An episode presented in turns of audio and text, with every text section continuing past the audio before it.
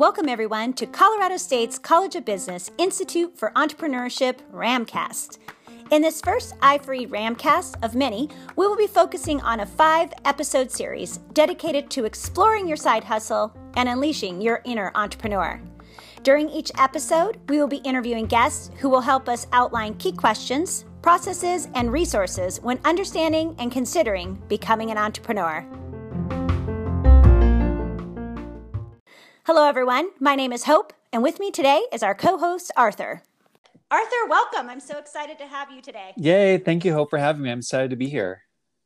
Yeah, I'm really excited um, for us to dive into this topic around solopreneurship. I know it's it's kind of this broad um, broad discussion, broad idea, um, and can come with some mystery and confusion. Mm-hmm. So, what I'd love to do today is really dive into these questions about, you know, what is a solopreneur and a gig worker, and how do they differ? Um, how do you leverage an MBA as a gig worker or as a solopreneur? Um, and then what does it mean to manage a portfolio of business? And then how do you get paid? Mm-hmm, right. Mm-hmm. And um, how does it differ or is it similar to a traditional job? So, um, what I'd love to start with is this idea of so- solopreneur. I know that I've worked with MBA students um, and students of all ages who have um, done entrepreneurship. And and it wasn't probably till recently this idea of solopreneur and gig worker came out. And so, talk to me a little bit about what you think the difference is between those two. Sure, sure. You know, I was an MBA student myself, and part of the reason why I went and got my MBA was because I really wanted to understand how businesses work. And the program, you know, really was tied towards, you know, how do you manage a large organization? So, how do you manage a large, complex organization with multiple people whereas a solopreneurship is really starting with an organization of one.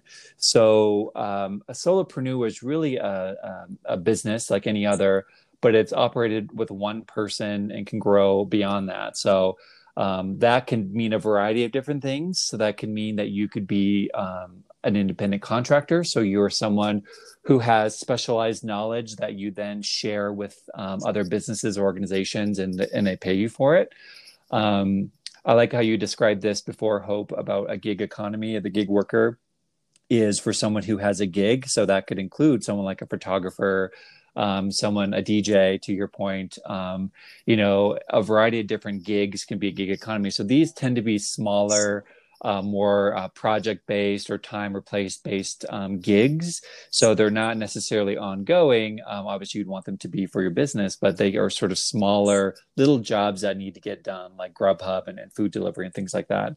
Um, but then I think there's a misunderstanding that a solopreneur or a solopreneurship is um, can grow or can't be a corporation and really it can it can really grow and be the next sort of billion dollar idea um, or it can continue to be a small lifestyle business that um, the owner has to um, create revenue, whether that's a landlord or um, um, a, a, business that um, creates that passive income for them to to have uh, their lifestyle. So yeah, it can mean a variety of different things. I really like that uh, idea. I kind of, when you were talking about that, thought of this pathway, right? So, gig kind of being at the beginning. I think about um, oftentimes as kids, we went and mowed yards or we, you know, raked Aunt Sally's backyard and we got money, right? And so, mm-hmm. to something to the simplest degree, that's kind of a gig worker, you know, right. a gig economy where you just jump in and jump out, some supplemental uh, income, where a solopreneur um, is, is a little broader than that and then you mm-hmm. can go that solopreneur can eventually grow into a multi million or billion dollar business but this kind of pathway so thank you for painting that picture um, well and for- one last thing i would add to that too is that i think there's this um, uh, misunderstanding that you know mowing the lawns and doing these jobs is not a way to build wealth or revenue when the reality is it can i think we believe that we have to be part of a corporation or part of a business a larger business to make money to make a salary but the reality is is you can do these jobs and make money but we've sort of created barriers to think that no you have to be part of a company or established business to do those things but the reality is you can actually create that yourself And what I always say, it's sort of like teaching a person to fish. If you teach someone to fish, obviously they can eat for a lifetime. But if you teach someone how to start a business, they can really build income and prosperity for themselves for for the rest of their lives and for future generations. Yeah, I agree with you. And I think that actually cues up my next question. Um, so you talked about business, right? And having these business skills. Um, and you talked a little bit about yourself being an MBA. And so if I'm an MBA student, right, how do I really leverage those that my MBA or my business skills um, as a solopreneur or as a gig worker? Sure. You know, when I did my MBA, I felt like I was sort of like an investigator. And my job was to go and investigate different parts of businesses. So, different parts of business structure. So, one investigation would be accounting. So, we do a deep dive and understand how accounting works. Another is marketing and another area. So, we were sort of deep diving into these different segments. And that's where I think an MBA is helpful. It gives you a really great overview of how a large organization works and operates and how you as potentially as their manager to keep that whole system going because that's what the mbas were created for was to train people on how to keep business going and manage out the uncertainty entrepreneurship is really um, different in the sense that you're starting from the beginning you're, now you're the person creating the organization you're the one who's creating all the structures that uh, an mba would then go out and um, manage or, or um, maintain because they have that deep knowledge. And so, um, where I, I have found my MBA to be valuable is that I have learned how I can deep dive into these different areas. And so, so with that degree, I can talk much more confidently about accounting. I can talk much more confidently about marketing but where the entrepreneur comes in is that you now need to be able to talk about all of those things together. And so, how do you make all of these different investigations, all these different areas you've studied in your MBA relevant to your business? And so, for my role now, I get a lot of um, entrepreneurs asking very specific questions about accounting or marketing that I could then go back to my MBA coursework and say, okay, here are some tools that you can deep dive whereas then they can take that information and apply it to a much broader problem that they're trying to solve and so so it's really taking that deep knowledge and applying it to creating something new but knowing that you have to wear multiple hats along the way so that for me is kind of how. I've differentiated um, between the two um, that i think gives me some good framework on moving forward yeah i like that idea and it made me think you know, as a let's say a CEO, I've always I had a boss once who said you're the CEO of your own life, right? Mm-hmm. And so in some ways you're the CEO of you are the CEO of your own solopreneurship or gig econ- gig worker economy, right? And so mm-hmm. um, as an MBA, how fortunate are you to be able to have marketing, finance, accounting, supply chain, maybe some information technology, right? So you have some information about each one of those. So you can quote unquote be your own CEO mm-hmm. and really understand the breadth of a company and what to do um, and when certain things come up. Now, you might not want to dive in deep. Maybe you're eventually going to need to go find somebody to help you with that, but at least you have that like basic fundamental knowledge in all those key areas, mm-hmm. which I mm-hmm. think is really important. Absolutely. Absolutely. You know, we talked a little bit before about solopreneur and gig worker, but I also have heard this term um, portfolio business. You know, what do you think that is, and how do you think this plays into solopreneurship? Yeah, so I think in uh, uh, living in a vacuum or in a perfect world, someone can start their own business just uh, waking up in the morning. I'm going to start a business today um, and get it off the ground and make money and and that's going to be my life well the reality is is a lot of us still have to work we still have you know financial responsibilities. We have things that we need to take care of. And so oftentimes starting the business will be um, a side endeavor or a side hustle you know? So keeping your full-time job um, keeping you know those priorities and expectations met while trying to create something new. And in some cases people start multiple things. So they may have a full-time job and a couple of side hustles um, that they have going on. So it's it's managing all those different priorities and expectations. One business might have um, uh, some emergency needs, while another uh, you have to meet a deadline for your boss. And so, how do you manage all those different priorities? And so, um, when people get into building businesses, they have multiple ideas. And so, creating a portfolio can be quickly something that happens. And so, we want to help you manage all those different expectations and different priorities from having all of these different uh, endeavors. Yeah. And you know, I was thinking about that. You know, you have all these different, like you said, potential side gigs going. But I love that idea, especially um, depending on how comfortable we are with change, right? And what's happening in our life. We might need some stability, mm-hmm. right? We might need to say, hey, I need this um, steady income to come in. I might need health insurance, whatever those things are, because of certain variables in life. Mm-hmm. But how do I start to dip my toe in the water, if you will, to uh, explore this idea and also to test out um, in this you know portfolio of business test out my ideas right and various mm-hmm. revenues that come in what works what doesn't work um, so yeah, I think it's interesting that people have, it's not just, I have to go do this one thing, but perhaps there are multiple small things that they're doing uh, to really determine what they're going to do long term. Right.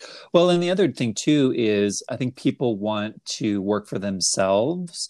Um, there's a, a, lot of data and research that shows that solopreneurs, um, um, people who work for themselves who are self-employed, are actually have a higher um, life satisfaction than those who don't. Um, obviously, because you get to set your own pace, you get to set your own culture. Uh, versus, you know, if you're moving into an organization, you're, you're you're likely dealing with a boss, you're dealing with a culture that you may or may not be in line with. So, going the solopreneur route, you actually have an opportunity to build your own culture, your own uh, private sort of ecosystem that you work in, um, and ultimately be happier. And so um, that's also another reason I think draws people to solopreneurship because you can do those different things, and then also try out a lot of different things along the way. To your point, so um, so I think thinking about the life quality too is a big part of it. Right, and you know, you talked about these potential different let's call them revenue streams right as we're doing our portfolio business.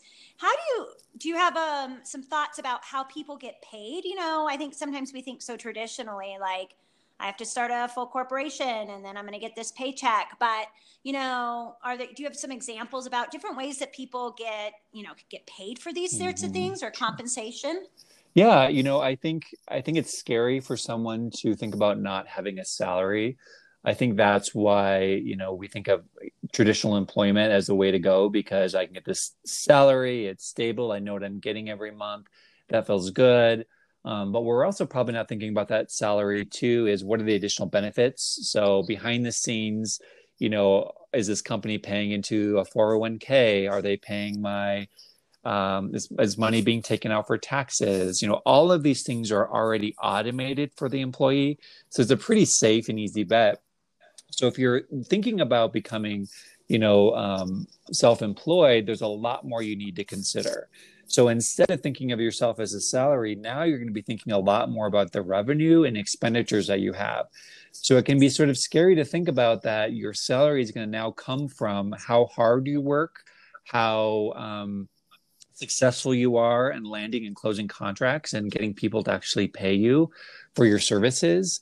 Uh, so that can seem pretty scary, but the reality is, is now you have a free um, um, opportunity to create revenue. So when I was a kid, I my first job was a busser um, at a big chain restaurant, and I loved that job because the harder I worked, the more money I could make. Meaning that if I worked harder and turned more tables, I could actually get more tips and make more money. But it's all based on how hard how hard I worked.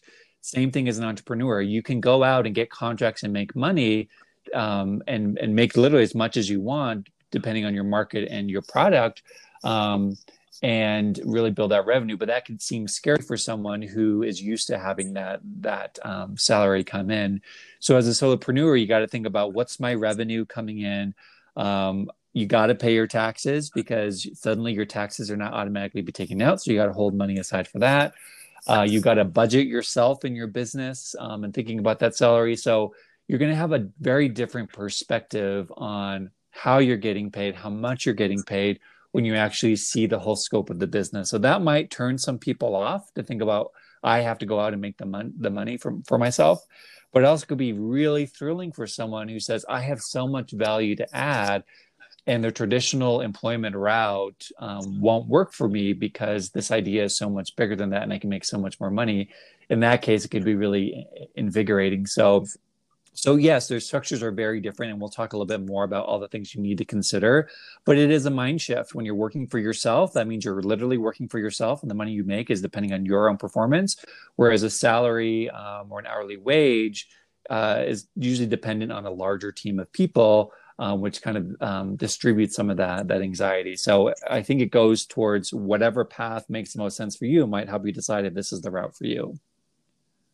Awesome. Thank you so much for sharing your insights today. Um, it really helped even me. Um, and I'm sure our listeners really uh, understand the difference between that solopreneur, gig worker. What does that portfolio business look like? How do revenue streams work? What do I need to somewhat be thinking about? And as you touched on earlier, we'll be diving into that in a later episode. Um, and so I'm really excited to hear more about that and dig in for our listeners. Um, so, Arthur, any uh, closing thoughts before I close this out for episode one?